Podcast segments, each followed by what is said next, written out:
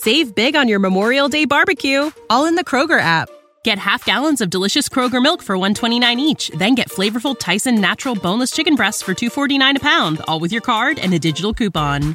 Shop these deals at your local Kroger, less than 5 miles away. Or tap the screen now to download the Kroger app to save big today. Kroger, fresh for everyone. Prices and product availability subject to change. Restrictions apply. See site for details.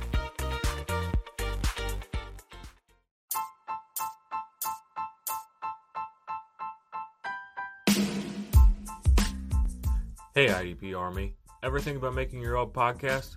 Let me tell you about Anchor. It's free. There's creation tools that allow you to record and edit your podcast right from your phone or computer. Anchor will distribute your podcast for you so it can be heard on Spotify, Apple Podcasts, and many more. And you can make some money with your podcast, too, with no minimum listenership. It's got everything that you need to make a podcast all in one place. So what are you waiting for, IDP Army? Download the free Anchor app and go to anchor.fm to get started today. Good evening, morning, whatever time you are listening to this podcast. We welcome you with open arms to Offensive Points Podcast. It is week 6, and we are excited. Go ahead and follow us on Twitter at Offensive Points. Get on our TikTok. Get on our Discord. Get on IDP Army. Go buy the defensive metric system that Jordan makes. It's awesome. I've seen it all. It's brilliant. Go get it. And guys, we've got a hell of a show for you tonight. So I'm with Josh and Billy as always. Gentlemen, how are you?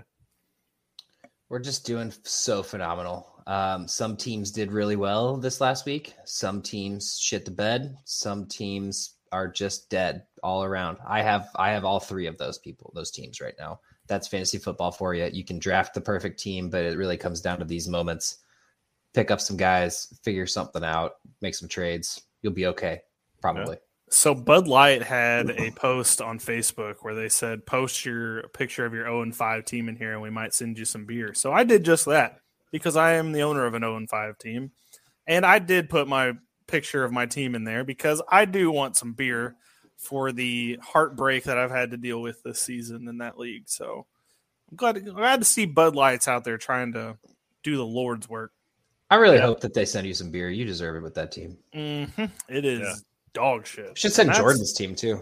And you know what he's doing, ladies and gentlemen? He is setting his lineup still every week. He is not making bogus ass trades, and we are all happy, hunky dory, and we're moving along here. So. It's a keeper league. I traded for Ja'Marr Chase from Joe down here, and I'm going into 2022 with a big smile on my face. And that's give me Ja'Marr Chase back. Exactly how we're gonna live life. He's trying. All right. On to week 6 in the NFL. Oh, wait, Billy, can I stop you really quick? Okay, we're not on to week 6 yet. We're still stuck on week 5 for a second because Hollywood Brown, if you happen to be listening to this podcast, fuck you, buddy. That is all. I love you, Hollywood. I have your jersey. Hey, while we're at it, can we talk about Mark Andrews and how he ruined my fancy day as well? Yeah, that was fuck Mark Andrews, too. I was awful because of him, too. 2 touchdowns and 2 2-point conversions to win the game for Allen. Fuck Allen. Let's be honest. Let's blame the Indianapolis Colts because Frank Reich doesn't know how to coach. He doesn't know how to coach defense. Well, they also couldn't score in the fourth quarter either, so that didn't help. That's fair, but poor Frank Reich, man. He's a good coach. As it gets later in the night, sometimes it gets harder and harder to score. I mean, we've all been to bars before. If you don't have that shit locked up by halftime, it's probably not happening. Ain't that the truth? Never want to take it to overtime. The Eagles really picked up that last night stand, though. It was real nice. It's always a coin flip. All right. Now, after that, officially on to week 6 in the NFL. We finally have some people that are coming back from IR. Tua Tagovailoa is on his way back. Looks like he's going to play this week. CMC is apparently a coin flip to play. I don't know what to tell you about that. Is he going to play? Is he not going to play? He almost played last week, and now they're like, well, I don't know, 50-50. And it's like, Are you just trying to mess with people's game plan, or are you actually just saying you don't know? This is a strong reminder for everyone out there. Go and check and make sure somebody didn't drop Chuba. Because on ESPN, they flip the projections back to where CMC is the starter and Chuba is the backup. And so somebody out there, they may just not be thinking and may have dropped him. So just go ahead and check. Always watch the waiver wire, especially after waiver wire day. Check to see if people dropped. There's always some fun stuff on it. There's always somebody who is not thinking clearly, and they'll drop somebody that might come of value later on. So keep that in mind. And I do want to – is it like – so last week, Joe Mixon, we didn't know about him. And Zach Taylor came out Sunday morning and said, we're going to give him some medicine and see how it feels, see how it goes. So I'm really tired of these half-ass news things. I mean, just tell us if the dude's going to play or not. If it's really you're going to give him some medicine and see how it goes, that's honest, but that's kind of ridiculous there. But at least it was news. At least coaches, it was news. Man. Coaches, what can you say? Just see how it goes. Trying to stay vague. For sure. All right, well, let's get on to the news for this week. Clyde Edwards-Helaire is going to be on the IR, so he's at least out 3 weeks. Darrell Williams is set to take over there in the backfield. What are we thinking? Darrell Williams, what's our projection? No. Our projection? Yeah, what do you think? 12 points. Nice. That's a good hearty projection. No. 6 points. 6 points. Wow. He looks better than Clyde Edwards-Helaire does. This right here is why you don't get rid of Damian fucking Williams, by the way, Kansas City, because if your running back that nobody trusts go out, you could have a very competent, supposed to be Super Bowl MVP running back in your backfield, but instead, get old Darrell Williams. Damian Williams would probably have the job at this point. Anyway, and you know Edwards-Helaire, maybe a split backfield, but yeah, honestly, no. I think it would be. I think you're right. I think Darrell Williams has shown flashes, and he's been good at times. It just seems to be that he's not a lead back material. He's almost better when people aren't planning for him, and I think it's gonna be really easy to plan for him. And Washington wants to go out there and beat the Chiefs, so I imagine, yeah. We'll see what happens with that. It kind of leads me into the next point for news. ESPN's Jeremy Fowler is reporting that the Chiefs are looking into, that's the quotes, trading for Marlon Mack from the Indianapolis Colts, who has been seeking the trade, who's been sitting on the bench, collecting dust. What do we think? Should they make that trade or not? I think they should. I mean, the thing that drives me nuts about Clyde Edwards-Helaire is he tries to do the Le'Veon Bell patient thing, but their offense is so up-tempo and fast that the defense is already on their toes, so they sniff that slow run pretty quick there. Darrell Williams looks better because he hits the hole a little bit more decisively, but Marlon Mack, I mean, I haven't seen him a whole lot. I haven't seen him play, but he is fast, and he hits the hole fast. So if they could get that sort of element to the team, it would make a huge difference to their running game. Honestly, I think this Marlon Mack news came out at the exact time as waivers. People were planning their waivers for the next day. So I always like to think that these things are more fantasy relevant than actual team relevant. Because did Kansas City inquire about Marlon Mack? Yeah, but did a lot of teams inquire about Marlon Mack? Probably. So, I mean, is this going to happen? I have no idea. I hope it does, honestly, for Mack. And I think Indy's been baiting Marlon Mack these last couple weeks now that he's, back to 100%. They threw him in there for no reason. They could use Hines. They haven't really been using Hines the last couple of weeks because they just throw Marlon Mack in there for, 8 snaps and just see what he can do with it. And he's honestly looked pretty decent with it. It's not been great. He hasn't had a full workload. It's really hard to judge how good he's going to be from that, but he looks to be fully healthy. I mean, he had a couple big runs, good 8-10 yard runs. So I would love to see him on the Chiefs. I think he fits that mold a lot better than Edwards-Helaire. I think Edwards-Helaire, like Joe said, just kind of stands behind the line for 2 seconds and tries to pull a Shady McCoy and just doesn't work. Never works. Yeah, I'll agree. I think Marlon Mack needs to be in this backfield, and I think that Clyde Edwards-Helaire would be on notice because I think Marlon Mack would be coming for that job if he ended up in Kansas City. Okay. Our next story has kind of been the huge story of the week. Raiders coach Jon Gruden out as the Raiders head coach. Now, we're not going to be discussing all of the ins and outs of why he was, I guess, was he forced to resign? He just kind of chose to resign amid everything. He had to resign. Yeah. I agree. And you know who had the best week because of this news? Our boy Urban Meyer.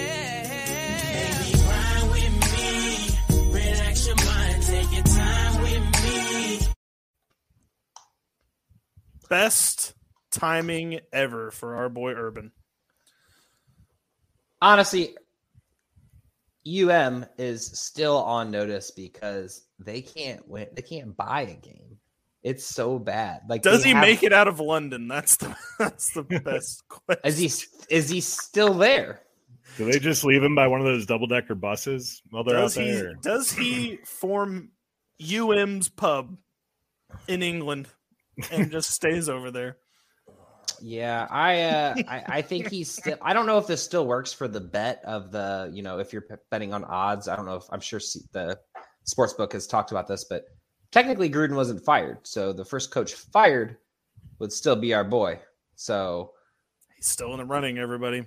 I don't know. We gotta look that up. I didn't think about that until just now. He's gonna make the finest fish and chips in all of South London. So prepared for that, our England friends.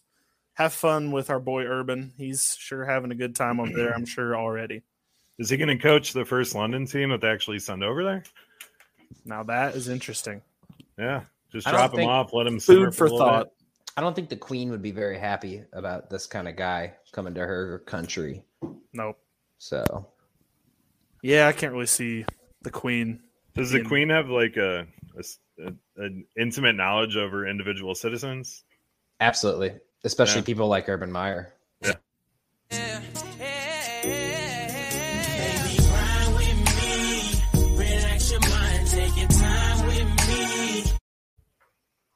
All right, moving on. Saquon Barkley is going to be out 2 to 4 weeks. Devontae Booker has taken over for him. Barkley's ankle looked like it had a grapefruit coming out of the side of it. I don't know if you all saw that. I did not, but I'm Googling it right now. Yeah, it was I think it was a dislocation or something. I'm not sure. Somebody stepped on it. But the like bone slash the like puffing of it looked like a tennis ball had grown inside of his ankle. I'm shocked that this is not something that ends your season. But apparently that's just what happens with this kind of an injury. So 2 to 4 weeks, Devontae Booker. How are we feeling about the Giants, who currently have everybody on their roster near the IR? As an ankle injury aficionado, your ankle can get pretty damn swollen. It goes down pretty quick, and as long as they said it was a lower sprain, so as long as they tape it up, he should be good to go. Eventually here, it's obviously very painful right now, but the swelling itself doesn't scare me too much because my ankle has also been the size of a tennis ball and I could still walk on it. I just had to wear a brace. It's pretty uncomfortable and all that stuff. But I think the biggest concern here is that everyone is injured on the Giants. And yes. It'd be different if it was just Saquon or just a wide receiver, not the quarterback, the three wide receivers and the running back. So, I mean, do I think Booker steps in valiantly? Absolutely. Maybe not this week, but in the future, he's going to look good. I mean, if you picked him up, I get why you're starting him. Well, I actually talk about this in my game previews here in a bit, I believe. But yeah, the whole team going down at once is not good. Daniel Jones is still in concussion protocol as of right now. And then Shepard and Slayton are trying to make their way back and Galladay's out. So I don't know. I think as a whole, this team is just going to be some hot garbage for a little bit. But Booker might sweep up and just get fantasy points. So for fantasy, it might work out really well for him. But I'm just not excited about anyone on the Giants. I'm not except either. For Tony. Except Booker. For Tony. Sorry. Hey, speaking of Tony, I was right about Sterling Shepard. He is a fraud. He's injured. It is the role that he played, not the player himself. And Tony's doing it better than him. That is super fair, because that is exactly what he's been fraud. Doing. You're muted, Billy, for some reason. With zero other people, I know my dog was having an episode. With zero other people to target on the team at the time that Tony was going off, like that's fine. If he wants all those yards, that's perfectly fine. He did look explosive. He looked like maybe he should have been on the field earlier. What does that say about the Giants that they clearly didn't see that? But, you know, it is what it is. It's not the first time we've said that about the Giants. Yeah, it won't be the last either. It will not be the last time. The form he had on that punch was impressive, though. It was. So here's the story on Kadarius Toney was that last year during a Florida game, they This was going to be the last game that they had to win basically to get to the playoff. They still had to beat Alabama, which they didn't do. But to remain undefeated, they had to beat this team. And this man chucks a shoe about 20 yards down the field, gets kicked out of the game, unsportsmanlike conduct, moves the ball 15 yards forward, and Florida ends up getting upset. So those of us that have followed Toney knew this was going to happen eventually. This man just cannot handle. He's unhinged. He's the pressure of the moment gets to Toney for some reason. I don't know why he keeps doing shit like that. I'm untethered, and my rage knows no bounds. Exactly. But honestly, I don't understand how after a career game, and honestly, this could be a career game for good. You never know. Like, this is his, second start? Yeah. Like, it was your best game ever. You could have went out there and scored. I had 250 yards if you kept playing. I mean, a little less likely, but why would you jeopardize that? I get it. You get angry. Emotions run wild. My emotions were running wild earlier when Joe tried to complete a trade and kept telling me to push it through. Not going to do it. Fucking curmudgeon. Jeez. Okay, last bit of news. I'm going to pass this one off to Josh because this is his domain expansion football team beat that he's on. I also do work with lawyers, so therefore I should be in this. I'm sure you're supposed to be talking about that. I mean, it's fine. I didn't do anything wrong here. I want to say from the bottom of my heart, the St. Louis football team is going to be the Chargers still. So I know that this is starting to be news that trickles out, and it's slow, but it's happening now, and it's happening on some of the more major outlets. I don't know if NFL has directly reported on this yet, but as if you don't know, the Rams owe St. Louis a significant amount of money, and this court date is happening in January, and it's going to be – there's going to be a lot of money financials of some really rich owners coming out. Anyway, fast forward. There was a news report earlier in the week that basically right after this podcast went out that we would get an expansion team, which doesn't make any sense because how are you going to add one team to perfect divisions of four? So maybe you add two teams or you add four teams. It still doesn't add up. It doesn't make sense. There's not going to be divisions of five unless you completely retool the divisions, which you're not going to want to do. So basically coming back to it, Chargers are coming to St. Louis. Maybe it'll be the Jaguars or something even more garbage, but I have a feeling it's gonna be the Chargers. LA doesn't want them. And Kroenke is the owner or whatever, just contributor of that team. So just keep an eye on that. That news story is going to happen. I don't know. It wouldn't happen for a couple of years or anything. And obviously the team moves really haven't done anything for the teams. It's just been the same team, just moving locations, but be good for St. Louis. We need that money. And honestly, just a football team. I miss watching football whenever I want. Good point. Yeah. I think the Jaguars will head to London if they ever do decide to move. I don't know. They talked about that too, and I think that's a problem because then you're telling people they have to go change time zones each week, or Jaguars have to do it every other week. So that would be complicated too, honestly. Honestly, they would probably do it where they played 8 home games and then 8 or 9 away games, and then just have them over here in the States for 9 straight weeks, or have them probably for 8 straight weeks. They'd probably practice and live in Jacksonville and then just fly to the game. That would probably be the easiest way to do that. Maybe not Jacksonville. There is no easy way to do that. They would live in the States and then just pack up, fly over, play a football game, fly back. I was going to say, you signed a guy and he lives in Seattle, Washington. It's man, you got to come out here. And then you're on a 15-hour flight to get to London. I mean, it's not that much, but he'll be prepared to play. I'm sure that next day. Yeah, for the money they make, I would fly. Here we go. I would be interested in that, especially Mexico City as well, and then maybe even some Canada. But Toronto. I don't think Canadians care about football. Well, they have their own football. Why would they need us? That's true. Canadian football is a thing. Keep your own league. How many people have died because of that field goal post right in the middle of the end zone? Has there been any deaths? That's a good question. Injuries? I don't know. I'm sorry, I'm not Rain Man. I don't know that off the top of my head. Come on, Josh. You would think we would have heard about it by now if there was a lot of it. That goalpost is in a very dangerous spot. Dangerous game with that goalpost. Okay. Canadians are hardcore, man. You think if Patrick Mahomes played in the Canadian Football League, he would try to figure out how to throw it just beyond the goalpost so that only his guy could get it without, a perfect lob pass. He would be using that to his advantage somehow. Oh, yeah. Belichick probably would, too, to be honest. Or deflect it off the goalpost and your guy grabs it. A lot of that stuff going on. Awesome. All right. let's move on. We're going to start a new segment this week. We're not doing right, wrong, really. So if you love that segment, come back in a couple weeks. We might have it again. I like that segment. This week, we're going to do the droppables. So we've all come up with a list of 11 names that have been floating around the Twitter sphere and other various places about whether they should be dropped, kept, or maybe traded. So we'll just start at the top. The wide receiver 51 in PPR on the season, Laviska Shenault Jr. Josh, what do you think of Laviska Shenault Jr. so far? What would you do? All right. Completely unprepared because I didn't think you'd call on me first, but I will say that gotta be prepared at all times. After last week, I thought, or after 2 weeks ago, I should say, after DJ Chark going down, I thought Shenault would immediately step in and get 9-10 targets, 7 catches, 70 yards. He did almost get the 70 yards, but it was on one catch, and I don't understand how that was the game plan. For some reason, Trevor Lawrence is only throwing to tight ends. I can't say that I would drop him as of right now. It's been one game, very small sample size without DJ Chark there.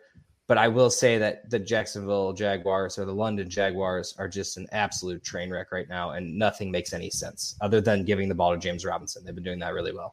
So I would maybe trade for him, buy low on it, but I don't think he's droppable technically. Okay. Joe? Yeah. I see him as a hold or a possible buy low depending on your league size. Really, ever since Dan Arnold showed up, Trevor Lawrence really has eyes for him. And that's kind of Chenault's area of expertise right there. So he's moving into what Chark was doing and trying to go deep, hence the 70-yard catch. This week, though, I really think that he's going to have a good game. He's going to have a show-out game. So if you could buy low on him now, you have a good opportunity to do so. But if I have him on my bench, I'm going to hold him. I don't see any reason to drop him for anybody. Yeah, last week he had 99 yards, which was, I mean, we kind of all thought that was what was, more of that was to come. But then this week, they barely used him. He had, I think, 3 targets. Maybe it was either 3 or 4 targets this week. And it looked like he didn't, his role was kind of being reduced. I think this is more of a systematic problem. Man, barely spit that out. Than it being a Shenault problem. I think that would you say it's an Urban Meyer problem? Yeah.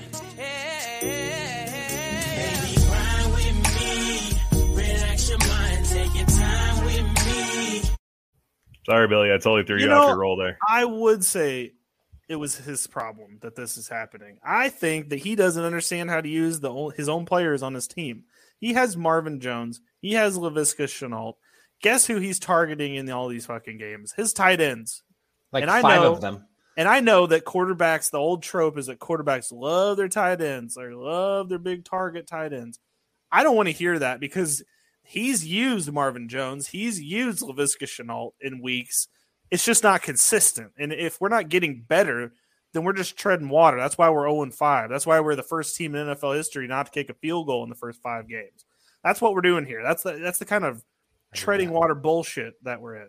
I did not know that stat, and I absolutely love it. Yes, they are the first team in NFL history not to kick a field goal in the first 5 weeks of the season. So I wasn't as high on Shenault as everyone else was, and I think, like I said, I think this is the perfect buy because most people that drafted him got him in the 5th, 6th round, maybe earlier, maybe later, I don't know.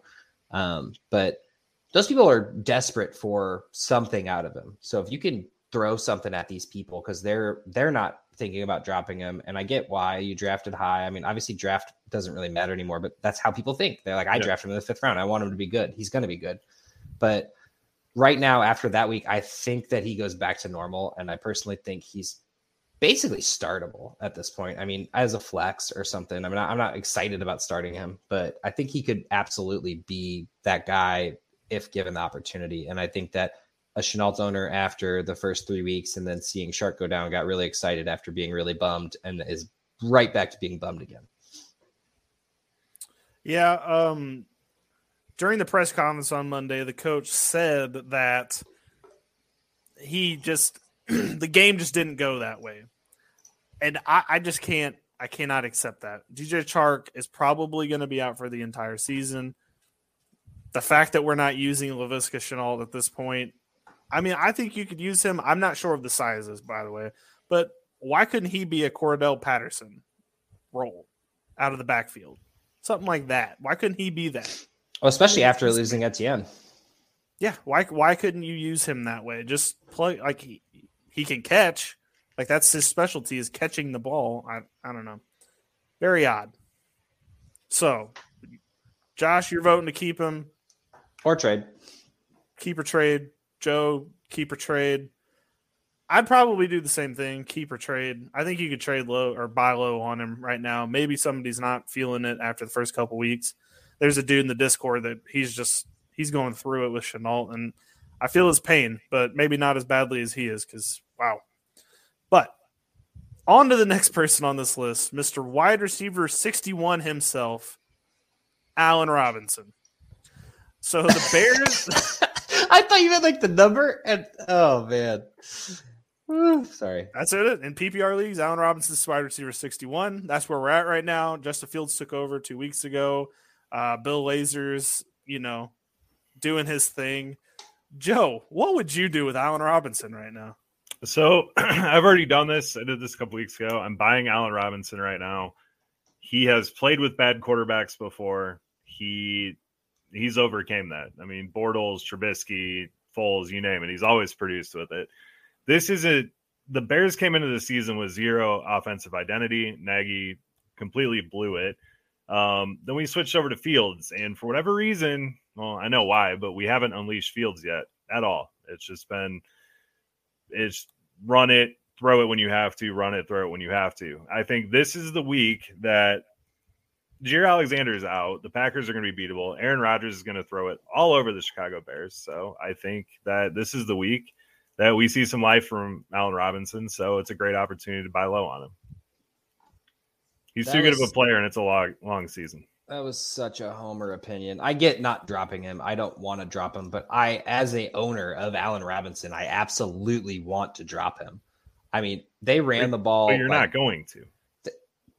I get it. I want to, though. No. I'm just saying, 37 carries in that game, and Justin Fields has not looked good. I know that everybody's saying Justin Fields is good. I hope he is. He hasn't looked it yet.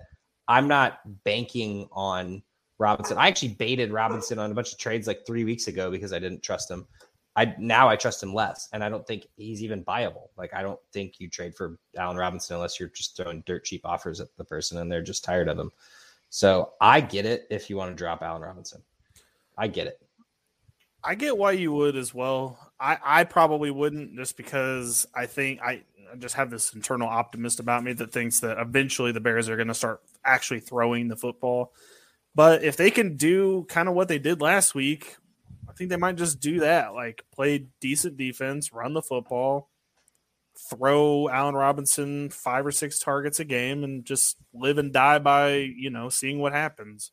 I don't think they should do that. I think they should unleash Fields and he should be throwing for 300 yards a game. But if they can win doing it that way, then I guess they're going to try it. I don't think they're going to be able to win doing it this way very, very long. I think people are seeing this. People saw this game. They see that stat line. They're going to make Justin Fields throw the ball and hopefully he's good. I like the Bears.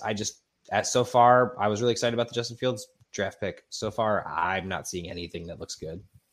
Yeah, it's not a homer opinion. I just have a very intimate knowledge of this team. But Justin Fields got 0 reps with any of those wide receivers during the preseason. He's really didn't get anything until he was thrust into the starting role, and so it's going to take a little time for the chemistry to develop. Just like Jacksonville with Shenault, I think it's an organizational scheme. I mean, that's what the coaches want to do. Like Billy said, they want to run the ball, they want to play defense, but eventually they're going to have to take the gloves off and throw some punches. And I think Allen Robinson's going to be a big part of that. I think it's going to depend on who they're playing, honestly. Like if they're playing like the Chiefs, the Packers, something like that, you're going to have to throw the football. That could be a good Allen Robinson game. But games like where they played the Raiders, where like they're kind of like a weird team anyway. You know, you're not going to have to throw it as much. You're just going to have to grind it out. And they did. And they won. So, I mean, it worked this way.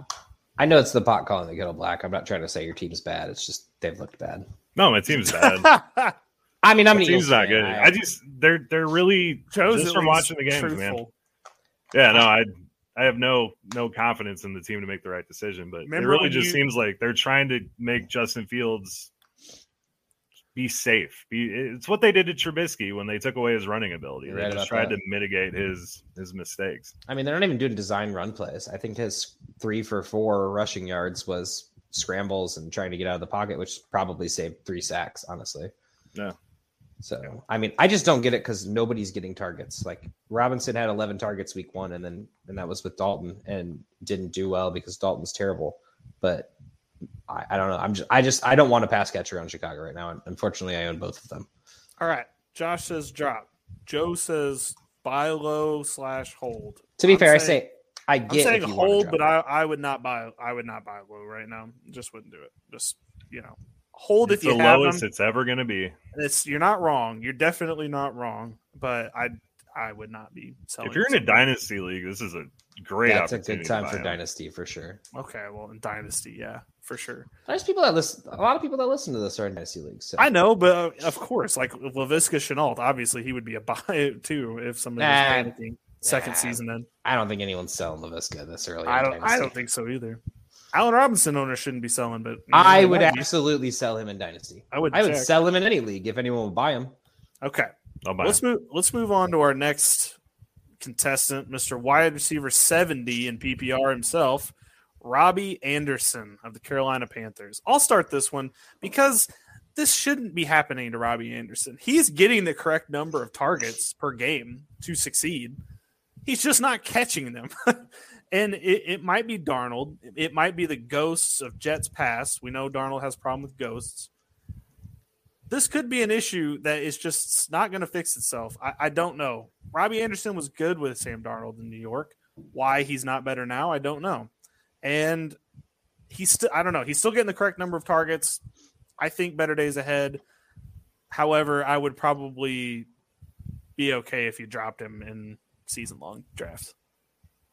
If you're in a 10-man with a small bench, absolutely get it. Yeah. If you dropped him for Toney on the waiver wire, I absolutely get it. That's an upgrade. The problem with Robbie Anderson in the first place is, except for with the exception of, I believe, last year when he was pretty consistent, he's always kind of been that boomer bust player. And so far, all you're getting is busts. I mean, he had that 157-yard touchdown week 1, and then after that, it's just been under 50 yards. Yep. Yeah, he had 5 catches against Dallas week 4, but you don't want 9 points. I mean, that's Allen Robinson numbers. Darnold's not a long ball thrower. No, he is not. He came into the league. Everybody said he was going to be that. He's not. He's a short dump off or short crossing route to DJ Moore across the middle. That's just the passer that he is. It's not going to work. He's played some really good defenses coming in. You had Dallas, Philly. What's Philly? Number 2 against wide receivers all year. It's pretty crazy. You got New Orleans. He was on Lattimore, depending on who they were matching him up with throughout the game. He's had some rough defenses. I agree with Billy. It's better days are ahead, but if you have to drop him, by all means. Okay.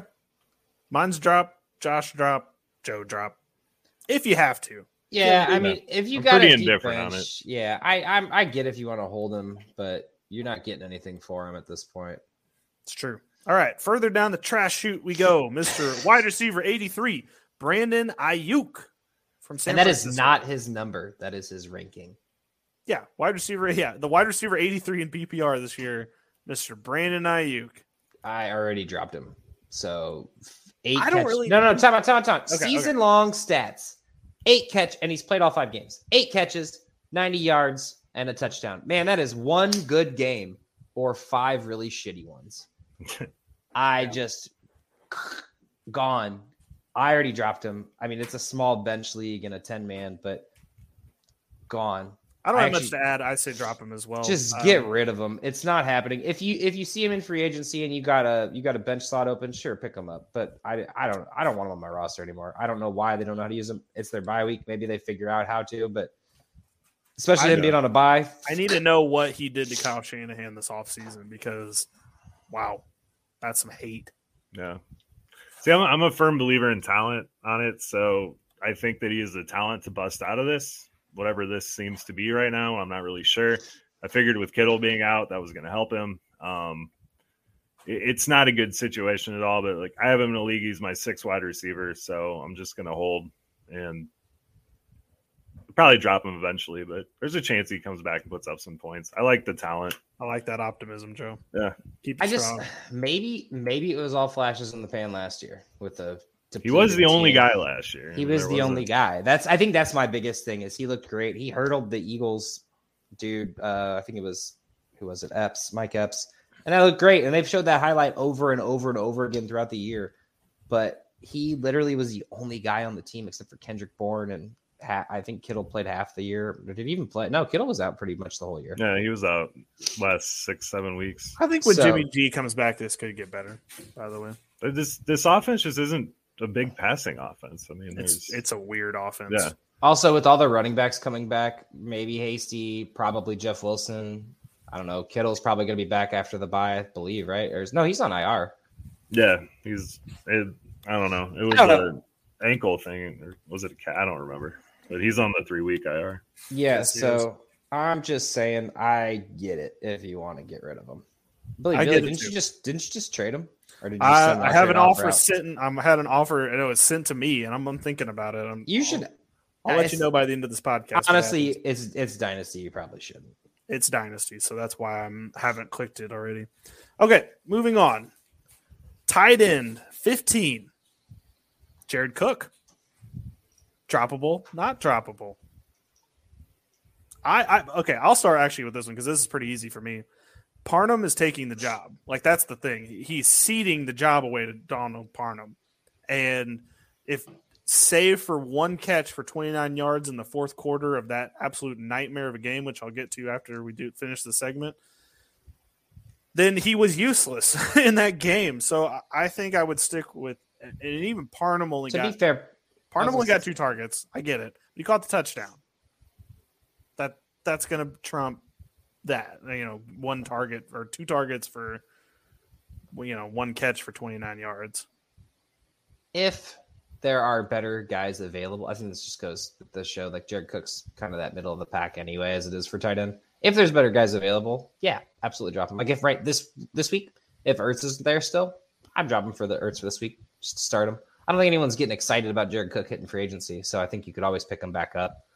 I mean, depending on how deep your league is and whatnot, but I get it if you want to, but I think that the Chargers are so – you never know what's going to happen with the Chargers because sometimes Eckler has a big game. Sometimes Eckler doesn't touch the ball. Sometimes always Mike Williams goes off.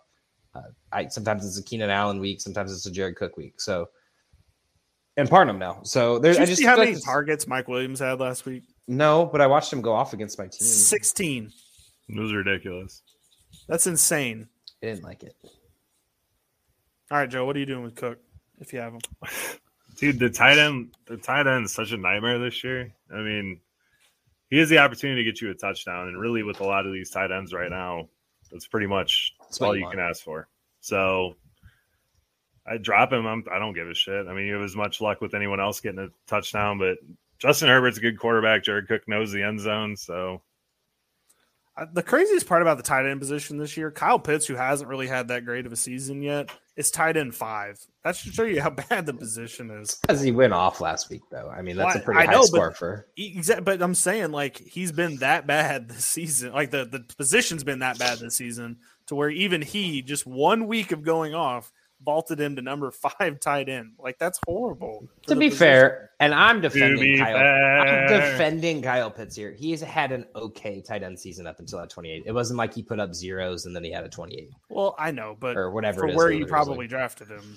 That's ahead of Hawkinson. That's what I was telling you, to be fair. I know. Well, tight end 5's usable. Yeah, tight end 5 if he gets 28 every 5 weeks. That's true. Okay, moving on. So everybody drops Cook if there's really something better on the waiver wire. All right, running back 62, Trey Sermon, come on down. We dropping him? We not dropping him? I actually want to hear you guys' opinions on this because I'm in a league with you can only have 5 running backs, and he is one of them. And there are better options in free agency in a 12-man. Yeah. So this is a drop for me. On here, you got a ton of guys coming back here. We know Elijah Mitchell kind of took over that job. Jeff Wilson, they love using him. It's just going to be a full-blown committee, I think. Plus, Hasty looked really good, too.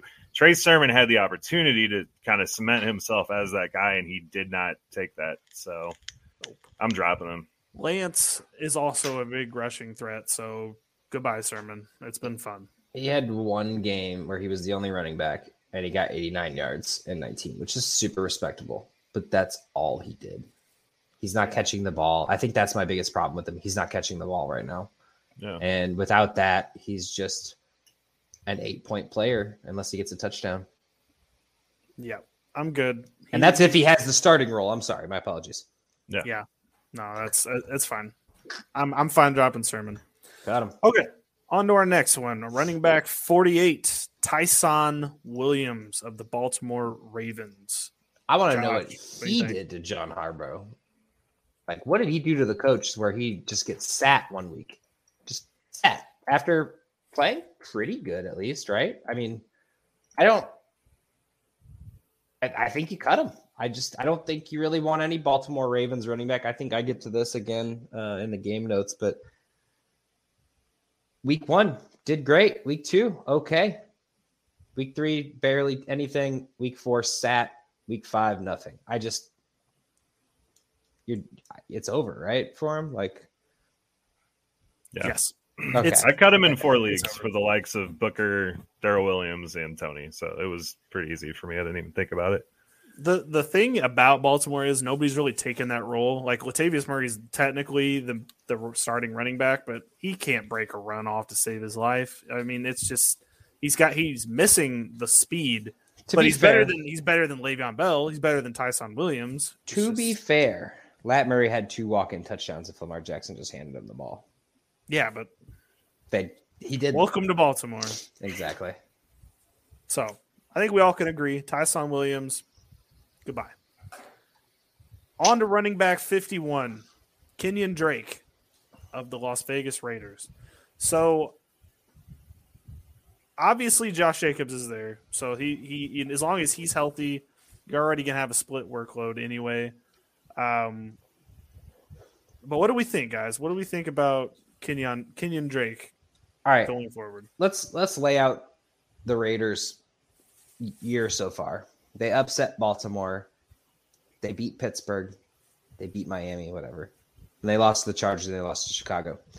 In the 3 games they won, Mr. Drake had catches and 30, 40, 50 yards and scored halfway decent fantasy-wise and got some runs and in between. The last 2 weeks, he was completely phased out of the offense, had 1 carry and 2 carries, no catches.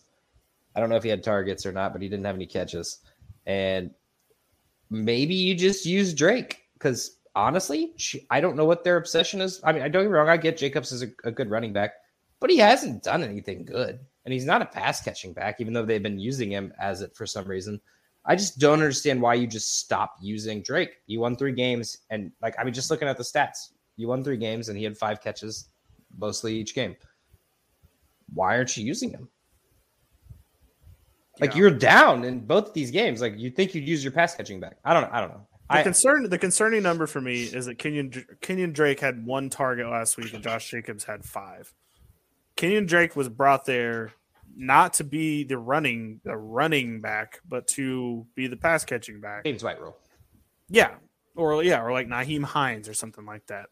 But they're not using him that way. So why did you even trade for him is the better question here. But okay. So the 2 weeks Jacobs has been back, he scored 10 and 15 fantasy points, gotten 40 rush yards each game, 5 catches and 4 catches of 17 and 19 yards. You're telling me Drake wouldn't have got 30 or 40 off of that? I don't know. I just don't understand what they're trying to do here. I mean, I don't think they know. Their line sucks. I mean, I don't know if this whole ordeal has. They traded the O-lineman to get Drake is a part of the their O-line sucks, and he's not catching passes. He's not really doing anything beneficial, so cut him. Yeah. Goodbye, I disagree. I think that maybe the Raiders in a new regime, honestly, whenever a new coach or a new quarterback comes in, I like to buy players on those teams. Spec ad, for sure. That's the spec ad right now. Marlon Mack's the spec ad. No, it was their special teams coach. Interim coach. Okay. Yeah, but I just like the strength and conditioning coach or something. You have to think that whatever was going on was messing with John Gruden's coaching ability. They started off 3-0, and I say whatever was going on. Obviously, what was going on. So, but I just think that they got to go back to that. They see that a new coach is coming in. They see Drake, and I imagine they've seen a lot of Drake as being the special teams coach. So. Fucking play him. Just use him. I don't drop him right now. If anything, I try to buy super low on him. Just try to throw Michael Carter at him or something. I'm keeping Michael Carter. I would much rather have Michael Carter. I would definitely rather have Michael Carter. It's the Jets, man. Throw Damian Harris at him. Yeah, Damian Harris would be a good throw because I think Ramondre Stevenson's coming. But from one Raider to the next Raider, wide receiver 37, Henry Ruggs is the next person. So this one, I feel a little bit less confident in dropping. You can't drop him. It's only because he's going to have one of those weeks where he goes like 3 for 130 yards and 2 touchdowns. And you're going to be like, damn it. Why is he on the waiver wire because of me? I don't think I could do it. You can absolutely not drop Henry Ruggs. His worst game so far is 7 points. Allen Robinson's got that beat. Yeah. All right, I'm sorry. I'm done with Allen Robinson. But no, I mean, honestly, his worst game was 2 catches for 46 yards. And I just, yeah, he's going to have those games. And I think you always knew this as you're drafting a speedy wide receiver on a, to be fair, we didn't know what kind of team this was going to be, an okay team. Yeah. But I think the targets are there. He's averaging, 6 targets a game. I don't see you getting rid of him. Once again, new regime. I'd buy Ruggs right now because he's very cheap. Yeah. I wouldn't throw anything. I don't think he's very cheap. I think he's about middle of the pack. Really? I would sell Ruggs for pretty cheap. But I mean, I'm just saying, I have him on my team and he's just sitting there. He's probably never going to start, but I can't drop him. Exactly. So the big thing with Ruggs is bye weeks are coming up. And he's one of those players that you can put in your wide receiver slot on a bye week in a pinch, and he could win you a week. If he has that 3 for 130 game. And that's the beauty of guys like that. I mean, that's I will say, do not like his next couple of games.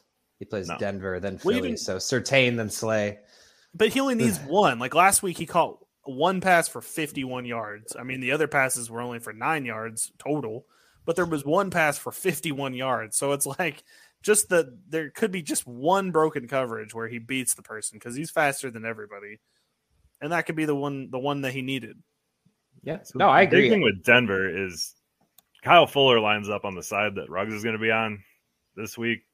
And Kyle Fuller does not look good. So you have to imagine that they'd probably swap, right? I mean, they're not going to cover Brian Edwards really with Surtain, right? Don't know. Kyle Fuller only plays the left side. That's so dumb. I'm sorry. You need to learn both sides, bud. All right. So it's a hold buy, possibly. I'm not. Okay. All right. Last person on the list for this week, our first and only quarterback, Trevor Lawrence of the Jacksonville Jaguars. I personally would be just fine dropping him. That's fine. Super flex, even if there's a better option on the waiver wire, I would probably take him. The only thing that he's got going right now is he started using his legs. And that's an extra 7-8 points each game. But without that, and if he can't, and which he shouldn't, I don't think Lawrence is gonna be good for a while. That team needs to build, and that team needs to figure out. They need to get rid of Urban Meyer too. So I just feel like there's a lot of problems there. I just grind with.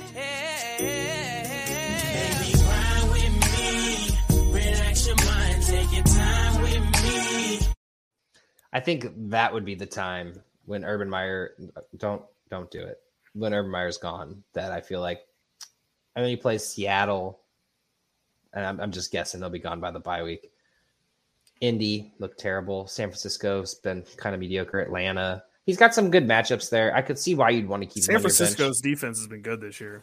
That's fair, but they've had a couple. Their offense has been dominant. Yeah, that's true. They'll destroy him. Okay. Well, anyway, there's some good matchups. I think he's a waiver wire plug and play kind of deal. I think it's going to be those rookie quarterbacks, especially in redraft. I just don't think they're worthy of a start right away. I mean, Herbert obviously was different last year, and I think Lance is good to go. as long as he's running. I will say he did look good. I'm still worried about that team as a whole because they don't know how to use their wide receivers. But his running does look good. The passing is our Lord and Savior Davis Mills looked like a champ last week. He did. I just dropped him the week before, and I was just dude, like, Houston fans are already like saying that like they don't need a quarterback in this upcoming draft. They've got Davis Mills. He did look okay, man. He did look okay, but it's just like if you have a chance to have a better one, you would rather have that. But so here's my thing. If you're not in a super flex, there's absolutely zero reason for you to be holding on to Trevor Lawrence. Agreed. Absolutely zero. People just get excited about the rookie. They do. People, and you don't need a backup quarterback. You do not need a backup quarterback in fantasy football. Now, when you have teams or leagues with like position limits where you can only have X amount of players, hold on to a quarterback. That's fine. If you got a young guy, if you got a Lance or a Fields or something that shows rushing ability, by all means, you can hold on to them. But Trevor Lawrence, at this point, there's zero reason for him to be on your team. Drop him. I said this last week, I'm pretty sure, but I get why you want to keep him, but I don't. Agreed. Drop his ass. Okay. That's enough of the droppables. Hopefully that was helpful for some people. Maybe not for others. We don't care either way. Hopefully you found that information good, though. I hope you did. All right. On to our 1-minute recaps of our favorite teams. I'll go first this week, actually, because I've got some. But I want to go first. Fine. I'm just kidding. Go ahead. I actually want to hear what you got to say here. All right. And I'll go. All right. So the first half of this game was a lot of fun. The third quarter, kind of fun. Not really anything to worry about. And then the fucking fourth quarter happened with this goddamn team. I hate him so much. So the secondary ends up getting hurt / I guess just flat tired. We're down three people on the secondary by the second half, and Herbert was torching them. And they knew it too. So I even told people like, hey, Eckler's going to have a bad game. Eckler's going to be bad. He was until the fourth quarter happened, and then a fucking nightmare broke out in LA. People are wanting to blame this on Baker. This is not Baker's fault. The defense gave up 47 points. What do you want Baker to do about that? I get that you want him to score 48. Okay, fine. You got him. But it's not Baker's fault, everybody. Perfect 1 minute. I'm so proud of you. 1 minute. 1 minute. Joe, I want to hear what you got here, man. I'm pretty excited because I've been just ripping on your Bears all podcasts. And I apologize. You really have, man. I'm sorry. I just don't. All right. Never mind. All right. You're good. You're good. The Bears are playing with some swagger right now, and I like it. I like the momentum. I like the attitude the team's showing overall. Overall, that defense is really starting to gel, and they're starting to play with some similar swagger that we saw in 2018 where they are actually actively celebrating. They're doing all this stuff. It's not just running out there and get beat. So as a Bears fan, that's pretty exciting to see. The offense, they need to take the leash off of Justin Fields and let him play. But it was very, changing from to laser from Nagy was awesome. It was a great move for the Bears. The run game looks good. The Lions starting to play a little bit better. So the team as a whole is starting to gel. So I'm excited to see if we can carry this momentum over to next week against Green Bay. Really, the Raiders didn't have an answer for us, and that was pretty surprising to me as a fan. Beautiful. Yeah. Good call. All right, let's talk about the Eagles. The fuck was that? Like, seriously, what the heck was that? If we could just do this every week, we'd probably win some games. Slay showed up. The defense had 3 picks and a blocked field goal. It's like 12 things. The offense looked like super hot trash, but a win's a win. I don't care. I'll take it. I don't get the play calling at all. Sirianni, hand it over. You suck at it. There's a reason you've never called plays and stuff. So just stop. Get out of it. The start of the games are awful at all times. I didn't even know that I had hopes to be let down for this team or to be brought up, I guess. I was so mediocrely happy about this game, this win. I was like, holy shit, they won. The joking contest. I was like, did you see that? Like, they actually did something. Yeah, you were quiet the whole day. And you were like, wow, did that really happen? We're winning. Yeah, exactly. Devontae's a must start each week. I think he's going to have a huge game sooner rather than later, and you don't trust any running back at all on this team. Personally, That was a little over because Joe interrupted me, but it's fine. I personally, I don't know what to expect with Tampa Bay. I imagine we're going to get our asses kicked, and I think but I'm a little worried that I got my hopes up now. You know what happened? I picked Sam Darnold up off the waiver wire and started him on my shitty-ass 0-5 Well, actually, team. To be fair, I said that the running back would be the start against the Eagles because we can't stop running backs, which still holds true. My shitty 0-5 team, anybody on it is doomed. Doomed to lose. I did learn why the Eagles are doing that. They're playing two safeties so we don't get beat deep, which we really haven't, honestly. And our corners have looked great. Our safeties are a little mediocre, but... Oh. Sorry. Yeah. Well, that was that. I can't say much. My team lost in a heartbreaking fashion, so... I'm used to this. Not pumped about that. But do you want to know something funny from this past week? Every player except for one on my shitty fantasy football team, their team actually lost the game too. And the only reason that one won is because he was playing against another guy, so they couldn't both lose. So even the players on my team can't win the football game. So whatever. All right. Let's go on to the watch. Let's get to the watch. And we need to get a Game of Thrones thing without getting sued for the watch, because this should be great. I actually had a great time putting this together because obviously everyone knows the big pickups each week. I'm not going to tell you about that because you're listening to this Thursday and Friday. These are the people you're going to get later. My first one, and I know you guys are going to laugh at this, is a quarterback. I'm just going to go in order here. Quarterback, Carson Wentz. I get it. It was one good game. But really, it's only been one bad game, three okay games, and a good game. I mean, in reality, if you look at it, he's one passing touchdown away from being perfectly relevant. He gets one a game, basically. And if Hilton never comes back, he loves Pittman. If they make a move and trade for a wide receiver, I think this team could be super relevant. And not to mention, he was throwing to Jonathan Taylor. They weren't even using Hines. So I don't know. I'm just saying, think about it for bye weeks coming up. If you got some bye weeks coming up and you don't have much out there, I know Wentz is available. He's only owned in 18% of the league, so you should be able to grab him. Next one, Matty Ice seems to be piecing it together. I don't ever feel safe starting him or Wentz for that matter, but it could certainly be worse. You could be starting Trevor Lawrence each week because somebody out there has been doing that, or hopefully is done with that. But just saying, bye weeks coming up. There's not that much exciting stuff out there except for people I've talked about in the past. Running backs, Mr. G.O. Bernard, owned in 12% of leagues and has had two solid weeks in a row now. One in between where he didn't play, of course, but it seems like Rojo's phased out. Could be the new James White for Brady. He loves that guy, and honestly, the wide receivers are still doing it, and Bernard's doing good. If someone happened to get injured, or if it was just a game where they couldn't get open, say someone figured out how to... There could be a check down game for Gio, and 2 10-point PPR games is pretty great. Sonny Michel... Henderson is in for a big week, most likely, or maybe they pull him if they go up too quickly. So Sonny Michel could be actually a sneaky start this week, and he's looked good in his limited role. And if Henderson's been kind of banged up as it is, so if you have a chance, I wouldn't be upset about grabbing Sonny and stashing him. Khalil Herbert, we were just talking about the Bears. Only people I want to own on that team is the running backs. And yes, this is a fill-in for Monty. Williams has looked good as the fill-in as well, but the Raiders also look terrible. And I've already talked about how I don't like Fields. So he got 18 carries for 75 yards, and that's more touches than a lot of good running backs out there. He's owned in 4% of leagues, probably more now.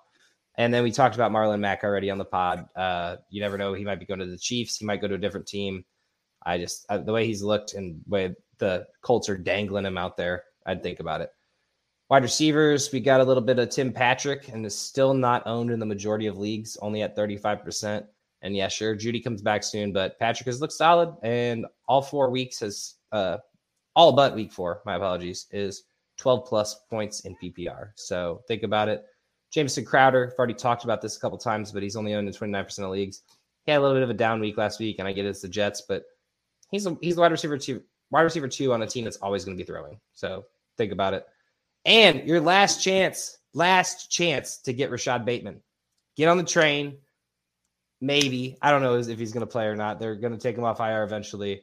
And I feel like the second he plays and the second we see one good route, everyone's picking him up. Only owned in 13% of leagues. And other than that team, Mark Andrews and Marquise Browns are the only people. And Sammy's gone for a little bit. So if he does play this week, we're going to really see what he's about. And then, Billy, glad you're here. Glad you're here to listen to this.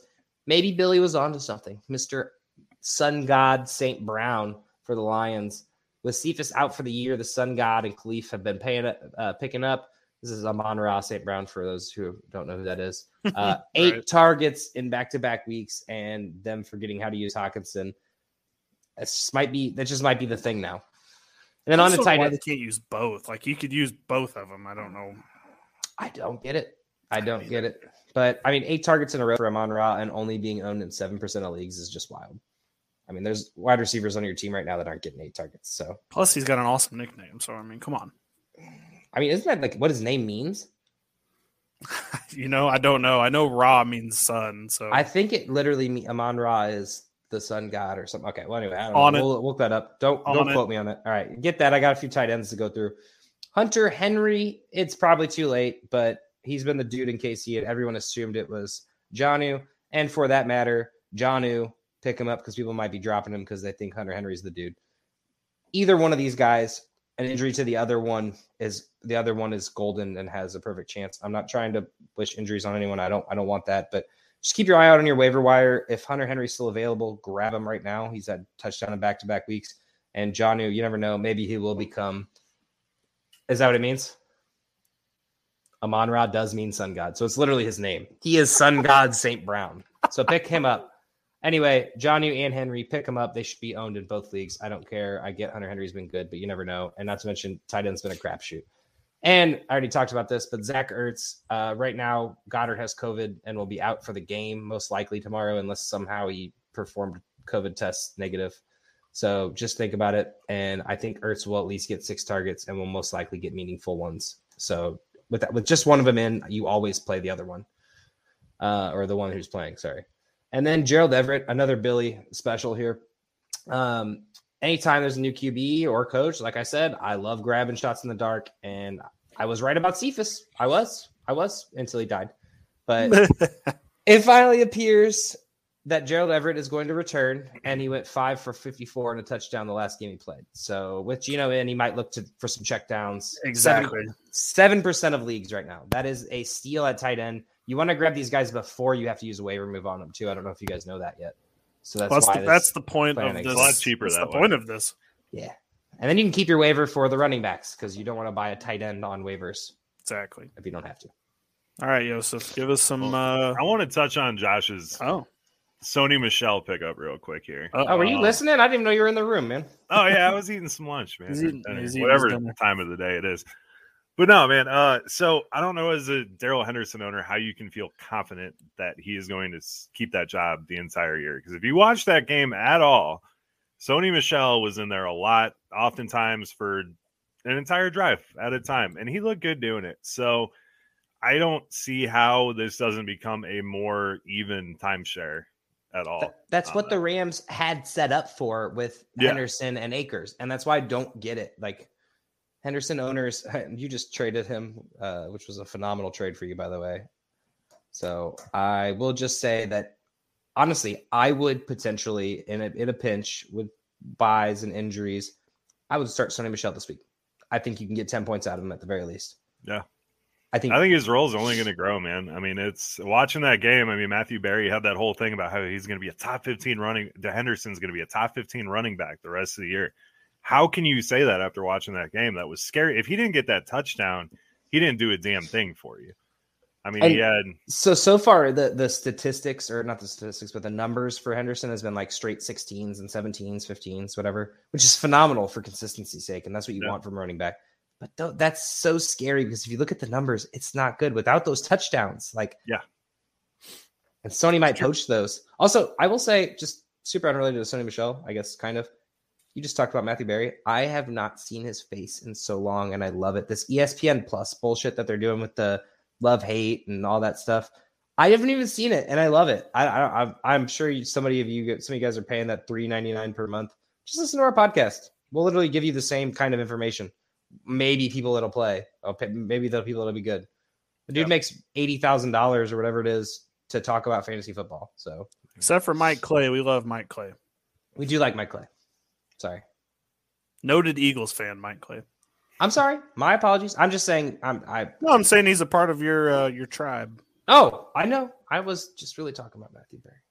All right, Joe, give us some daily plays. All right. So for my daily dash this week, my star of the week is James Robinson. We're playing in old London, and he's playing Miami, who happens to not be very good at defending the run. So James Robinson, UM's starting to figure it out there. And he's going to start feeding James Robinson a little bit. So he's sitting there at 6,300. That is my start of the week. My QB starts. So I'm going to pay up for QBs this week, but I do have two value plays for you that could work out in a pinch. So Josh Allen and Mahomes are my two starts this week. Josh Allen's going to tear up Tennessee. He really made a statement last week, and Patrick Mahomes is pissed. And he is getting Washington, who is about to get destroyed. 82 and 8,300 respectively there, so you got to pay up for him. Davis Mills and Geno Smith at 52 and 51, respectively. Davis Mills gets Indy, whose defense just got torched last week by Lamar Jackson. Davis Mills throws about the same as Lamar Jackson does, so, hey, it should work. And then Geno Smith against Pittsburgh. That defense hasn't quite figured it out all year, and I think he's with those weapons, he can do quite a bit. So I'm not really fading anyone at quarterback this week. There's not a super obvious fade for me. At running back, we have Antonio Gibson. There's a cluster of them right here at 65 to 6,300, really 63 to 6,000 right there. Antonio Gibson, 6,500 against KC. He's going to light them up. James Robinson, 63. We already went over him. DeAndre Swift is 6,300, and he gets Cincinnati, who they're going to be playing catch-up on Cincinnati after Ja'Marr Chase puts up 200 yards again. Darrell Henderson, I know we just ragged on him, but he's 6,000 against the Giants. I think this week he is a good start. I am fading Alexander Madison. If Cook does not play, he is a really ridiculous matchup there. And Henry, man. I'm not liking it this week against the Bills, so I'm going to fade him as well. At wide receiver, I would love to pay up for Devontae Adams at 6,000. He, or 9,000, sorry. He gets Chicago. Jalen Johnson's not going to travel on him, so he's going to have a lot of opportunities to put up a ton of points, which is what he does. Scary Terry at 7,100 against KC. Awesome play for me. Ja'Marr Chase is 6,700 against Detroit. We've already talked about that 200-yard game that's coming. DJ Moore gets, what do we want to call him? The cowboy, the swinging door, Brashad Breeland right there. He is going to put up a ton of points. He's at 73. Jalen Waddle's a value play at 4,900 against Jacksonville, and Mooney at 43 against Green Bay without Jair Alexander. I am going to fade Stephon Diggs this week. It's Allen's been spreading it around, so I'm not too confident in Diggs. At tight end, we got Dan Arnold against Miami at 3,000. That's a good start for me. Dalton Schultz against New England, 4,900. Hunter Henry against Dallas is 3,900. And Mark Andrews is 52 against the Chargers, who suck at defending the tight end. I'm going to fade Dawson Knox for the same reason we are fading Diggs. So give you my lineup. I'm actually really excited about this one. We got Josh Allen, DeAndre Swift, James Robinson, DJ Moore, T. Higgins, Jalen Waddle, Dan Arnold, Antonio Gibson, and Jacksonville's defense. That is a cash game lineup. I think it put up a ton of money for you. So go make those dollars, people. Sounds good. Yeah, I've been getting a lot of money in these single games. I love the single game underdogs. I was on DraftKings, just drafting a lineup from a single game. Last week I won. This week I was winning until the fourth quarter happened, which is another reason I'm sad about what happened in that game. But yeah, go out there and make some money, people. Joe will make you some quiche. Yeah, we'll get you that $3 to give to ESPN Plus. Exactly. Yeah. You'll be able to see Matthew Berry every day. All right, Joe, get us out of here. All right, guys, it's been fun riding with you. Go win your leagues this week and follow up for our next podcast. We're going to do our game previews of the week. That's going to be a lot of fun, too. You guys know where to find us. We expect to see you there. Goodbye.